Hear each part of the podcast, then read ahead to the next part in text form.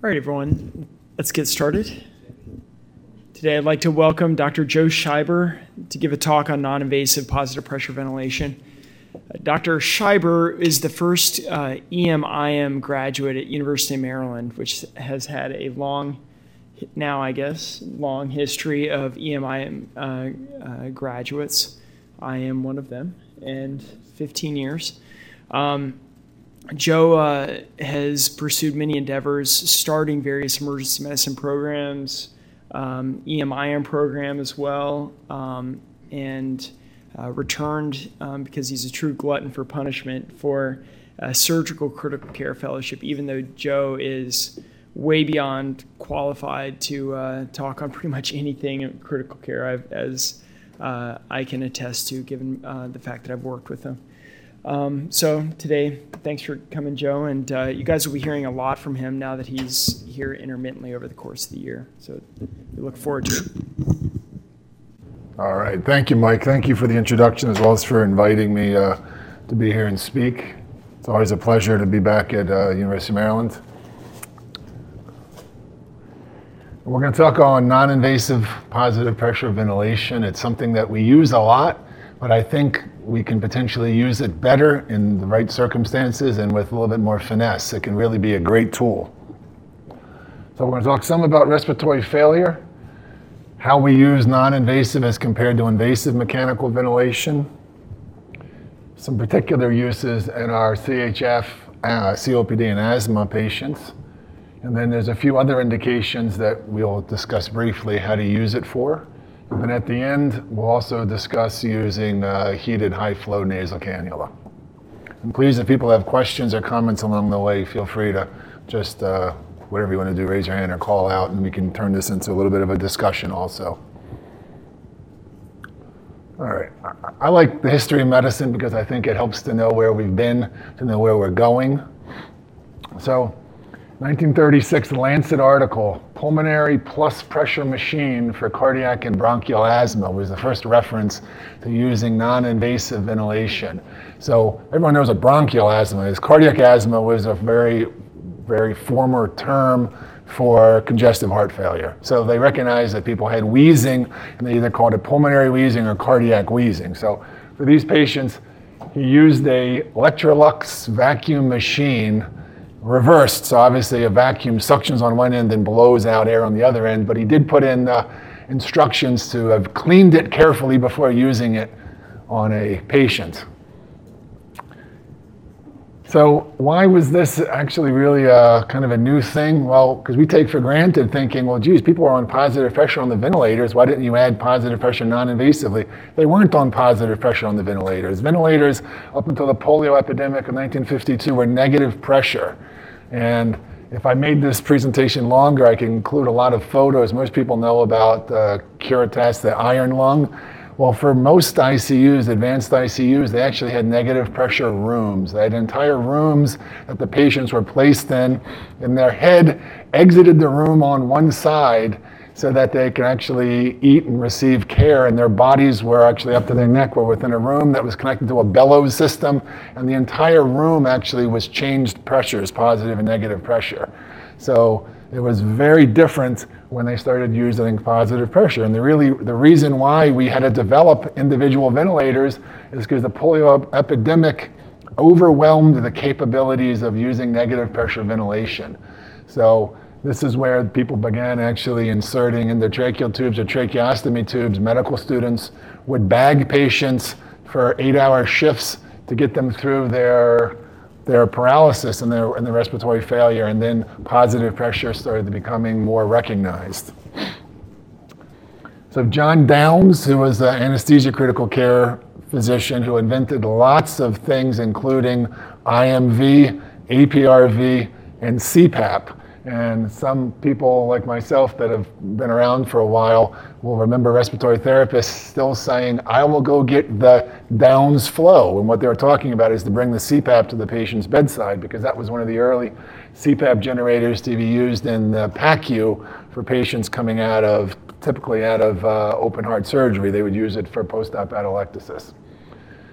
OSA previously had been treated with basically tracheostomies that patients would put in at night and decannulate themselves during the day. And so, as well as a lot of other surgical procedures. And then when they started using home CPAP for OSA, then people started realizing, hey, it's pretty safe, it's pretty easy to use. So then in the 90s, we started to use CPAP for congestive heart failure patients. And it's pretty miraculous that we used to do awake intubations, awake upright intubations on all these congestive heart failure patients because they'd be in frank pulmonary edema. You couldn't lay them down. It would be very fraught with it, with really having the person decompensate. So we would intubate them while they were awake and breathing. You don't see that anymore because CPAP is so effective at reversing acute pulmonary edema. That plus the standard medications that we would use would pull these patients back from the verge of, of complete decompensation. So that's kind of the history of what we've used up until now. So what are the goals of mechanical ventilation? If you think what the goals are, then you'll think what the indications are, why it is that we actually want to assist patients with either invasive or non-invasive. So obviously we want to improve gas exchange, and we'll talk in a minute about what the criteria for respiratory failure are. We want to assist work of breathing. Oh, and by the way, I'm sorry. The positive next to it is whether we can accomplish that with non-invasive as well as invasive. So yes, we can improve gas exchange with non-invasive. We can assist work of breathing. For patients that have neuromuscular weakness, we can assist them with invasive or non-invasive. For preventing reversing atelectasis, for decreased ventilatory drive, we don't actually fix their drive, but by assisting their work of breathing, we may, or their weakness, we may be adding something. That's why it's plus minus. You cannot do the same thing with non-invasive. To decrease O2 consumption, well, by reducing work of breathing somewhat, we actually are improving it, but we cannot take over fully their work of breathing with non-invasive. Airway protection, no, we don't do anything with that non-invasively. So if someone actually has a poor mental status, whether they've had a large stroke, head injury, we're not helping them by non-invasive. And then the same thing, you cannot permit deep sedation or paralysis and using non-invasive because of the same thing. You don't have a full ventilatory drive reestablished and you don't have airway protection. So there's some things that we can match. I wouldn't say match, some things that we can come close to with non-invasive and some things that we cannot. All right, respiratory failure. So, in case people, you hear them talking about this, type 1, type 2, and so forth. Type 1, hypoxemic respiratory failure, so PO2 less than 50 to 60. Hypercarbic, PCO2 above 50 with a pH less than 7.32. So that is obviously if a patient is a chronic retainer, their PCO2 at baseline may be higher than this, but because they've compensated with renal um, compensation holding on the bicarbonate, their pH would be normal. I had a patient that was a chronic CF patient who, who smoked also, if you believe that, and she walked around with the PCO2 of 120. At baseline, her PCO2 was 120 with a normal pH. So when she would get ill, when she would actually have a little bit of an infection, you know, acute bacterial bronchitis or PCO2 would go up by 10 points or so, and that would be enough for her to decompensate. But that shows how significant your renal compensation can be. So you do need to have a pH for acute respiratory failure to be low. Mixed, obviously, is both. Some people refer to that as postoperative because with atelectasis, you're going to have some degree of hypoventilation, some degree of shunt. So you will have both elevated CO2, ventilatory failure, and hypoxemia. And then class uh, category four, nothing wrong with the lungs, but if you're in severe circulatory shock, you will actually will have respiratory failure based on that. So the pressure volume relationship is kind of a helpful thing to keep in mind because the two classes of patients that we help a lot with with non-invasive are typically on both ends of the curve. They're on the upper end and the lower end. The lower end of the curve, those are the patients with severe atelectasis, whether it's postoperatively or they have neuromuscular weakness and they have they're they're de-recruited, they have a lot of atelectasis, they're on the low end. Who's on the upper end? COPD, asthma patients that are overinflated. Either one of them, as you see, they have to expend a lot of pressure. So changes in pressure, you have to correlate that to work of breathing. They have to do a lot of work to move a small amount of volume. All of us in this room are on the steep part of the curve. We change our intrathoracic, our intrapulmonary pressure by a small amount, and we have a large amount of gas exchange because the airflow comes in, right? You don't think about it, I'm breathing now, right? You just actually take a breath, and it's quite easy for us. When you're down on the low end, it's very hard to take a breath. Who's had the wind knocked out of them when they were playing sports, right? So what happens there is someone, you know, it's usually someone tackles you or you fall and people pile on and you actually get air pushed out of you below what you would think usually would be your, your residual capacity. And you are de-recruited. And the first couple breaths you try to take feel like you're expending all you can and you're barely moving in the air because you're trying to reinflate a lung that actually is collapsed. So that's difficult. This area, very easy for us to breathe in, and then the recoil of our lungs actually cause airflow out. You don't think about actively expiring. Your airflow just leaves the chest with recoil. But on the lower end or the upper end, you're spending a lot of energy to get any gas exchange. That's how we want to help these patients with non-invasive. So you think, well, how can one therapy help people on two ends? Well, adding the positive pressure, particularly the CPAP, starts helping recruitment reestablishing collapsed uh, uh segments of the lung, atelectasis, starts reestablishing that. On the upper end, end because of auto peeping, same idea, maintaining a, a, a positive expiratory airway pressure stints the airways open and allows for complete expiratory flow or more complete expiratory flow so the patients do not stay as, as fully hyperinflated. So the same technique helps two different segments of patients to both move them into closer to the normal section of the curve. Okay, everybody have that? Okay. So the pulmonary effects of positive pressure, and this is whether it's non-invasive or invasive, are going to be the same. Recruitment is going to reduce atelectasis and improve lung volume and improve that FRC. You're going to improve your VQ matching by that because you're going to reduce shunt. The one drawback is, is that if you are not careful with your use of positive pressure, you may potentially increase dead space. If you're adding more pressure or you're not, not so, not so uh, finessed with your use of it, you could potentially increase dead space if you hyperinflate them. So you have to be a little careful of that, and we'll talk about that more. We should be able to decrease auto, auto PEEP and dynamic hyperinflation in our asthmatics and COPD patients, improving airflow, reducing workload. But the one drawback with non-invasive is that it may worsen secretion clearance. Why? Because you cannot easily humidify non-invasive and the airflow in a patient who is actually not so strong is actually may be worsening their clearance of secretions, the strength of their cough. So there's more net movement of things going inward than outward. It's the easiest way to think about it. So one big drawback when people get placed on non-invasive and they say, oh, I've placed them on that, I'm not gonna need to do anything for some time period, and then they've failed at 24 or 48 hours and you look at their x-ray and they actually have significant mucus plugging, it's expected. So that's not a good thing to think that you, you don't have to continue to follow on. So how do you increase dead space? Well, just to briefly talk about it, the west zones of your lung, one, two, three, four only adds a very small component.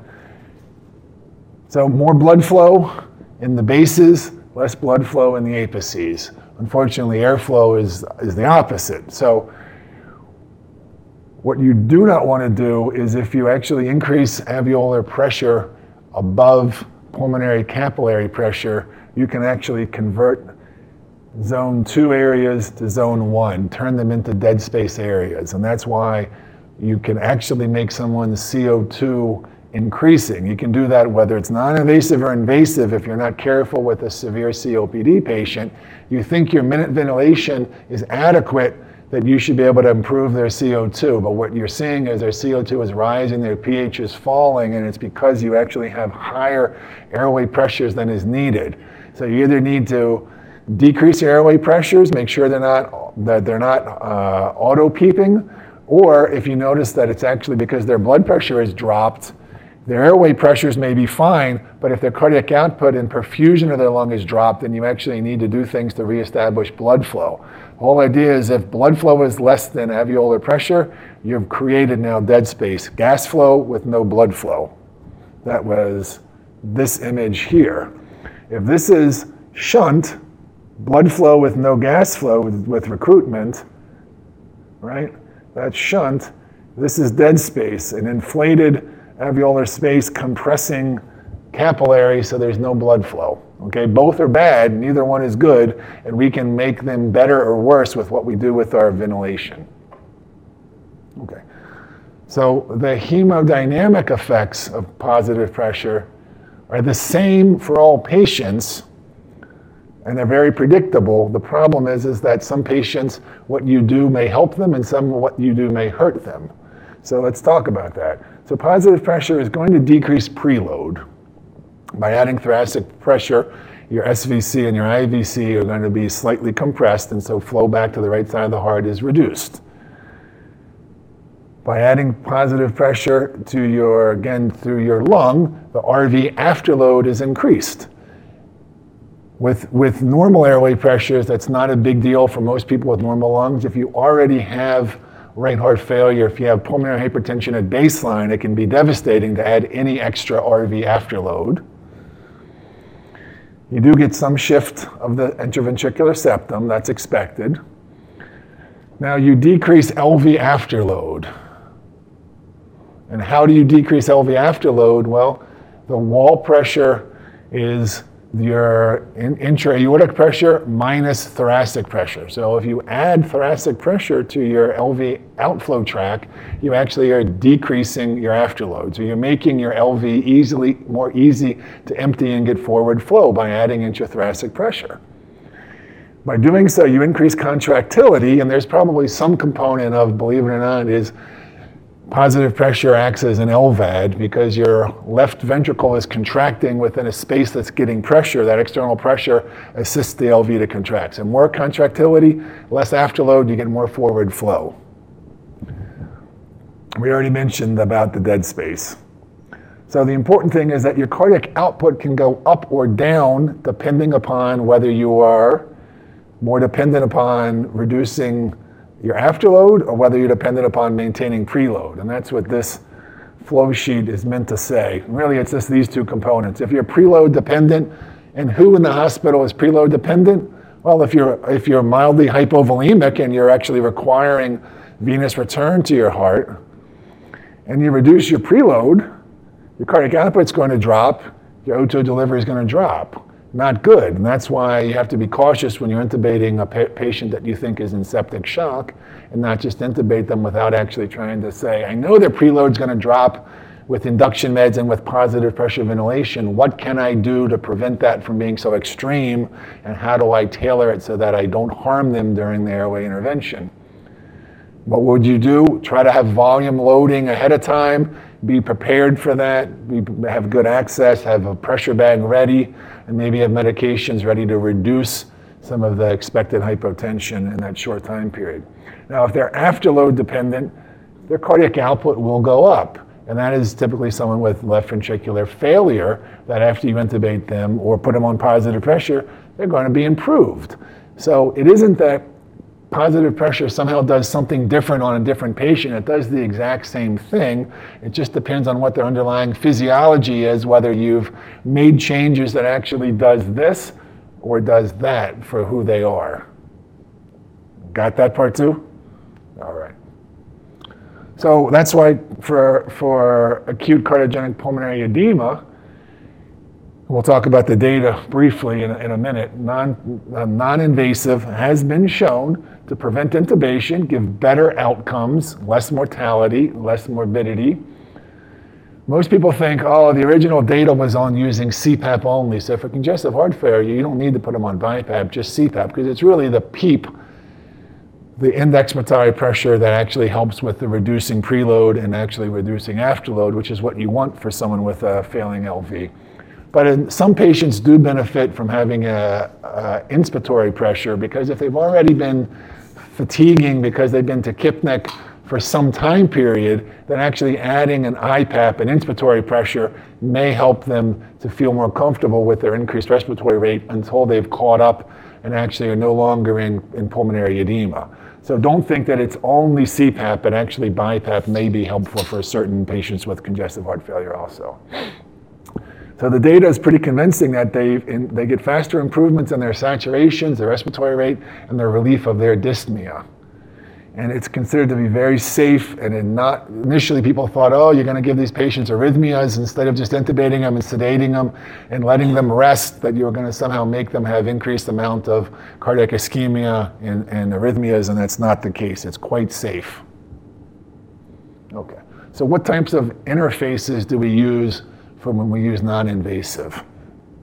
These are nasal pillows. I don't typically use nasal pillows nor nasal CPAP for my patients when they actually are acutely dyspneic. Why not? It's an easy answer. Why not? Why don't I use nasal? What's the first thing someone does when they're short of breath? Open their mouth. You'll never see somebody who's telling you that they're short of breath breathing through their nose only. It will not happen.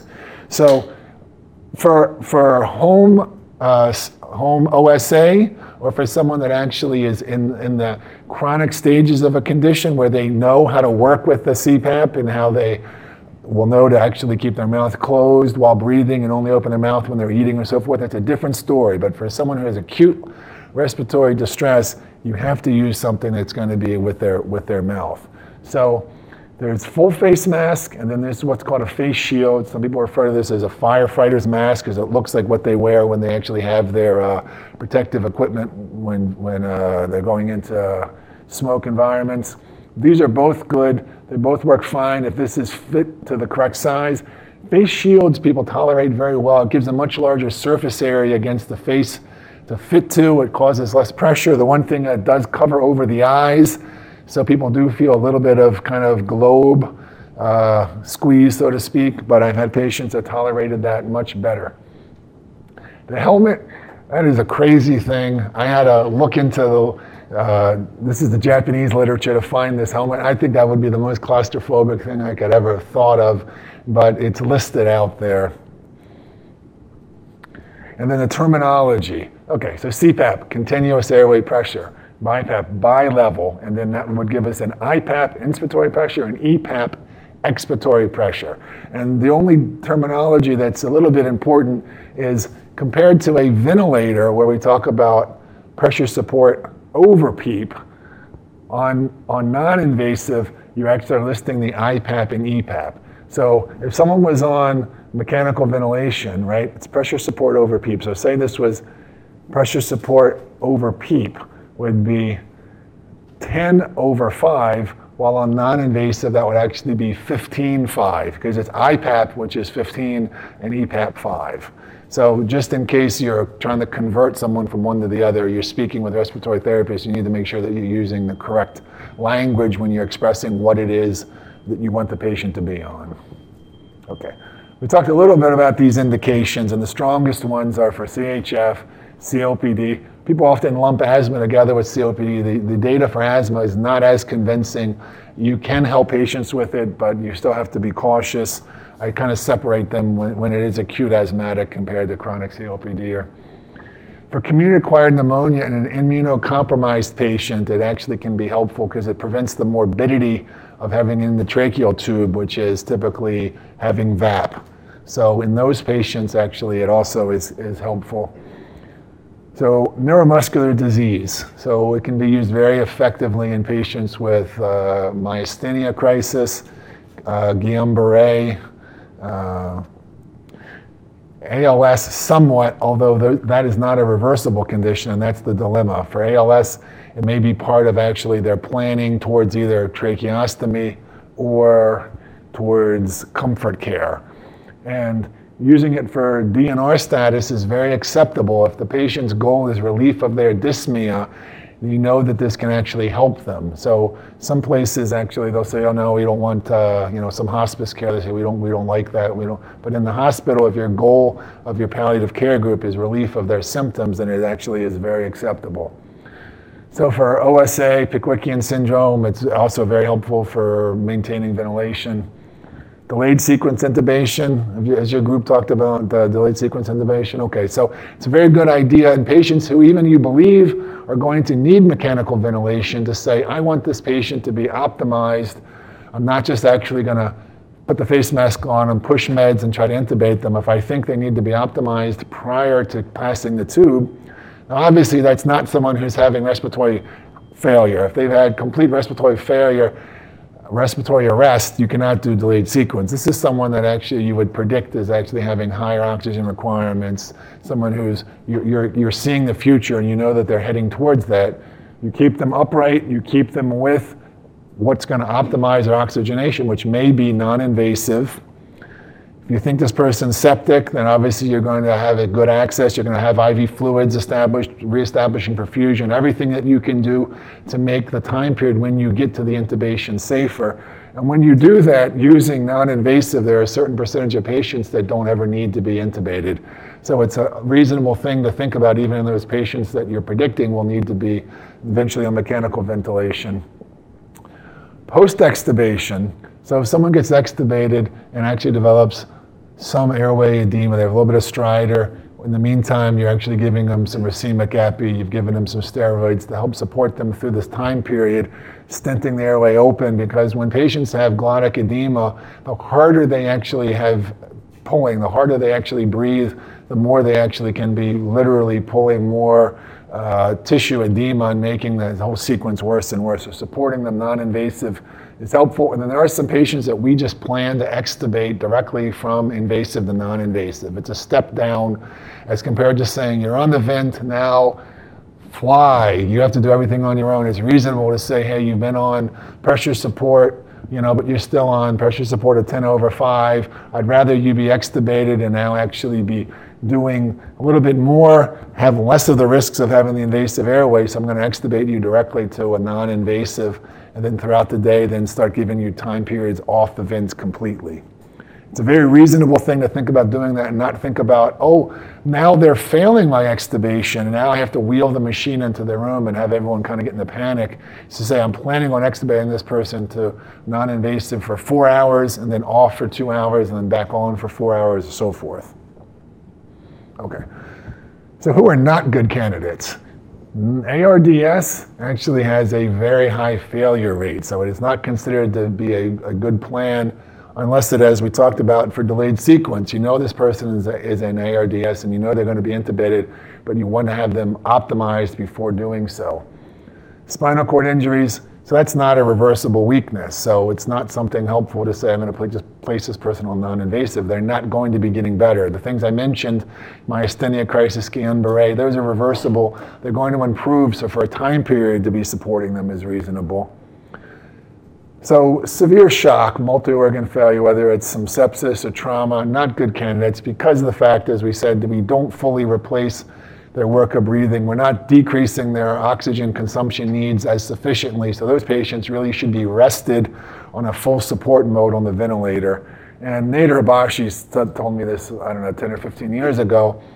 A golf cart's not a Cadillac, so you can't expect to do what you do with, with a mechanical ventilation with non-invasive. As long as you picture that, that you're not going to be able to do the same thing. Now, is a golf cart good? Sure. When you're on the golf course, or if you're who is that? Who's the guy that has the ranch that drives around the golf carts? One of those directors on the, not Spielberg, the other guy, uh, John Lucas. Yeah, George Lucas. Sorry, if you're on the George Lucas ranch, yeah, you can drive your golf carts around. It's probably fine, but you wouldn't take it on the highway. So same thing. You can't expect to do everything you want to do with the non-invasive that you would do with mechanical ventilation invasively. Okay. So the data now, the benefits certainly been proved to improve symptoms, reduce the rates of intubation. And if you reduce intubation, then the complications that we know go along with it are reduced also. So the morbidity comes from the sedation, having an endotracheal tube going through your glottis, which reduces your ability to protect it, so you develop VAP risks, as well as the RSI itself, as we said, can be fraught with complications. So you have reduced length of stay in the ICU, one thing is the window of treatment for using non-invasive is a limited window. which is what the other reason why I think some people may have a negative view of non-invasive because if you wait till the person is on the verge of a complete respiratory collapse and then you try to put them on BiPAP, it's too late. So early in the course is where you want to say, I identify this patient, I think they may be able to be helped by non-invasive while I'm working on their underlying condition, right? If it's uh, someone with CHF, you wouldn't just say, well, I'm going to put them on CPAP and that's it. You would say, hey, I need to actually get their blood pressure under control. I need to diurese them and so forth. So if you intervene early while you're fixing the underlying condition, you have a much better chance of success. And the failure rate by studies is somewhat uh, up and down depending on what the indications were. The 7%, in some studies as low as 5% failure rate for CHF. So 95% of the patients that get non-invasive do very well and do not need to go on to having mechanical ventilation. Higher for things, as we said, like asthma, and becomes tremendously high for ARDS.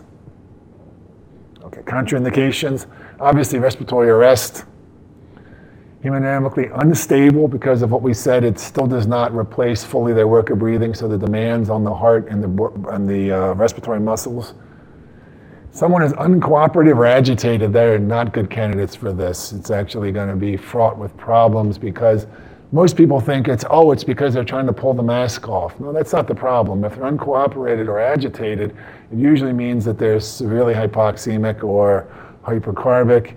Um, and what would you do to someone who's agitated? That's the problem, is that you end up needing to typically restrain them or sedate them, and neither one of those is compatible with, with good non-invasive. If patients are aspiration risk, not good candidates either, because we also talked about the fact that it doesn't protect the airway, secretion clearance is reduced. Some patients, you just can't get an appropriate fit of the mask if they've had injuries to their face, burns to their face. And then, as we talked about, the low-grade obstructions from glottic edema can help. But if someone actually has a laryngeal mass or laryngeal, a foreign body in their airway, no, it's not going to actually help, and it would be certainly contraindicated. So, how can you predict who's going to do well? Well, someone is alert and cooperative, strong cough. There is gradings for, for the quality of cough, but in general, if you see actually the person contract their abdominal musculature and hear that actually it's a sound of a cough, not just actually have the person breathe out and kind of make a breathy sound, that's actually a very poor cough, but a strong cough. And then this other prealbumin and total protein, those are really your surrogates for strength and strong cough. If someone is very malnourished, has a very low prealbumin, that's actually a surrogate meaning that they're going to be weak and not have a good cough. Lower Apache score, pH that's actually above 7.1. Those are all good um, prognostic factors that they will do well with non-invasive. Then once you start someone, you really need to reassess them. Okay, that's where you can't just put them on it and say, I've done it, and now I'll see them later, I'll see them tomorrow. You have to reassess the patient and see within a very short time period that they've improved. I always ask them, number one, just are you feeling better? Are you less short of breath? If the person's nodding their head, telling you that they're feeling better, that's very reassuring. Then you would like to have some objective data besides the subjective. You'd like to see the respiratory rate, saturations, end-tidal CO2, maybe even an ABG. You'd like to see some improvements to go along with them telling you that they're feeling better. If they're telling you they're not feeling better, their CO2 is higher, at this time period, that's where you really need to say, now what's my next plan? And maybe to change the settings, change the mask, or maybe to go right to uh, intubating. So when you're initiating it, thinking about what's the optimal mask for this patient, make sure it's fitting correctly and not just cinching the straps down tighter and tighter. Really, if it's a correctly fitting mask, it should take minimal to hold it against the face. The low to high, that means starting with a low pressure and going up. Patients that have never been on non-invasive before typically have to start on a lower setting, and as they get used to the feeling of it, then you can begin titrating up on pressures. Patients that have had it before, typically those CHF recurrences or chronic COPD flares, those patients, as, you, as they see the machine coming towards them, will take the mask and pull it to their face, hold it to their face even before the straps are set. Those patients you may be able to set on a higher pressure to begin with, and as they're doing better, titrate down. So that's the high to low. Sedation. Opiates and benzos, although they're the, probably the more common sedations we use in the ICU, are poor choices because both of them take away respiratory drive. So how can you say, hey, the respiratory rate's improving? I don't know if it was because I gave them a slug of morphine, you know, or is the mentation worse? Is it because I've sedated them or is it because their CO2 is higher? So we typically stay away from those classes and use either dexmedetomidine or ketamine, where it keeps the respiratory drive and their airway maintenance intact, and you can still examine them without worries. Where, where I practice now, it drives me crazy because they always say there's a, there's a protocol that for full face mask, the nurses must place a nasogastric tube. Okay? Oh, they have to place a nasogastric tube. So the problem with that is, well, first of all, the data is that unless you go over a peak inspiratory pressure of 25, lower esophageal sphincter actually stays competent. So you're not going to be bl- blowing their stomach up with air. A lot of people think, oh, I have to put it in because I'm going to be filling them with air. That's not true. I've never had somebody on, on pressures of that high. The, the peak I usually go to is about 16, maybe every once in a while I've had someone at 18. That's about as high as I'll ever go. So it's really not necessary the, the reason that uh, my hospital has a protocol is actually a very, it's a, it's a totally erroneous idea. They had a patient that actually was on full face BiPAP, hands restrained, vomited, and we executed the patient because if your hands are restrained and you vomit into your mask, what happens? Right. So that's why you have to have the patient who's cooperative and hands unrestrained because even a COPD patient will need to cough. And when they need to cough, they actually pull the mask off their face, cough into a basin, and grab some tissue and pull the mask back on. They need to be able to do so. So the nasogastric tube would not have prevented that patient from vomiting and, a- and aspirating. We know that actually the NG tube is good at decompressing liquid. It's not going to decompress food out of their stomach, particular matter. It's not going to do so. So the patient needs to be able to pull the mask off when they can. So they do not require this, and it is not somehow going to make them fill up with air. The next thing you think of is how long to leave them on this. So you've, you've done your 30 to 60 minute assessment, they're doing better, great. Now, how long are you going to leave them on it before you begin weaning them? Okay? You need to plan on having a patient coming off non-invasive at some point, okay? Even if it's to come off briefly and get humidified, whether you're giving them nebulized, nebulized treatments, humidified, just uh, O2, have them do some deep breathing and coughing to make sure they're clearing their secretions, then you can schedule them to go back on. It's okay as long as you don't think you're going to keep the person around the clock on, on non-invasive. So when to intubate, as we said, if they don't tell you that they're feeling better, if they're subjectively saying they're feeling worse, no objective improvement, the mental status deteriorates, hemodynamic instability, impending respiratory arrest. And again, that's why I believe people have a, some people have a negative feeling towards non-invasive because they've waited too long until this person has collapsed. So act before they actually have a complete respiratory arrest. The most common complications are relatively mild, and that's actually skin breakdown, typically on the bridge of the nose from where the mask actually may be riding. But if you pad that appropriately with some Mepilex and make sure it's not cinched on too tight, or give them scheduled breaks off, usually you can get away with not actually. The worst case scenario is nasal bridge breaks down, the patient's actually rim of their cheeks break down, they get fat necrosis. It looks pretty bad, but most of the time that can be avoided. Again, gastric distension just really isn't an issue because we don't use pressures that high. And if you place an NG tube, paradoxically, now you have something bypassing the lower esophageal sphincter, and they have more chance of getting insufflated with air and more chances of passive regurgitation. So avoid actually having an NG tube unless the person is requiring it for feeds or something else, having a, having a Dobhoff tube. So we talked about the fact that secretion retention plugging can become a problem. So scheduled breaks with humidification and for coughing really is necessary. And then as we said, aspiration risk. So avoid sedation that we know will worsen it. Recognize if their mental status is declining and really avoiding restraints so they can take the mask off as necessary. And again, the reason why the mortality is increased when people have failed non-invasive isn't because the non-invasive has harmed them, it's because you've waited and the primary disease has progressed. So recognizing early is the best way to do it. Use it early, recognize early if they've succeeded or failed. And last thing I'll mention is the heated high flow nasal cannula. The proprietary name of the company that first made a device is Vapotherm. We have units here. I believe uh, medical ICU has units. I know the surgical ICU, cardiac ICU does. So, you know, non-humidified nasal cannula, you can't really go above about four or five liters before you actually start actually just getting turbulent flow. Not only is it uncomfortable to the person's nose, but it becomes ineffective. But if you actually have the, the gas saturated because it's warmed to body temperature and saturated fully to the water vapor threshold, you can actually tolerate flows up to 60 liters per minute with 100% FiO2. So by doing so, that amount of gas flow provides about 5 cms of CPAP. So even though you don't have a tight-fitting nasal mask, you're providing some value of CPAP, which helps with atelectasis, helps with VQ matching, helps some with work of breathing.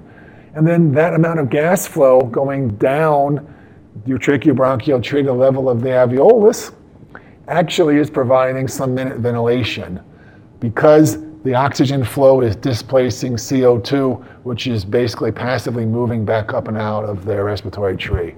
So you've provided comfortable uh, ability to oxygenate with high flow, high FiO2. You've given them some value of CPAP and some improvement in their actually minute ventilation. So there's a lot of very good things that you can do with minimal amount of risk here.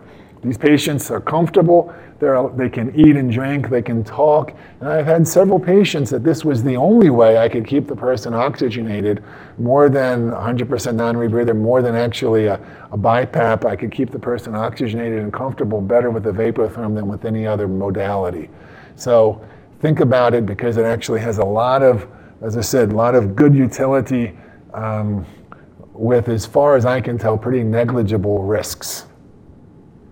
So our conclusions, we want to use non-invasive, has benefits for certain select groups more so than others, CHF, COPD, immunocompromised patients.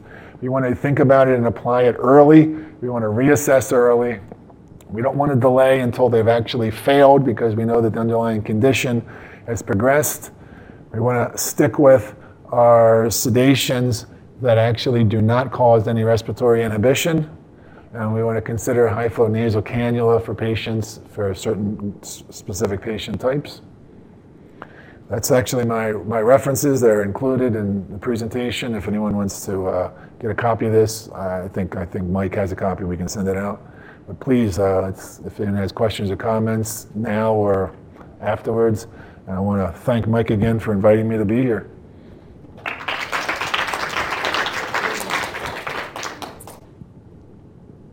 Is there starting parameters for heart failure different from COPD or um, somebody with here. So the question is, is the starting, starting settings for CHF, would that be different from COPD?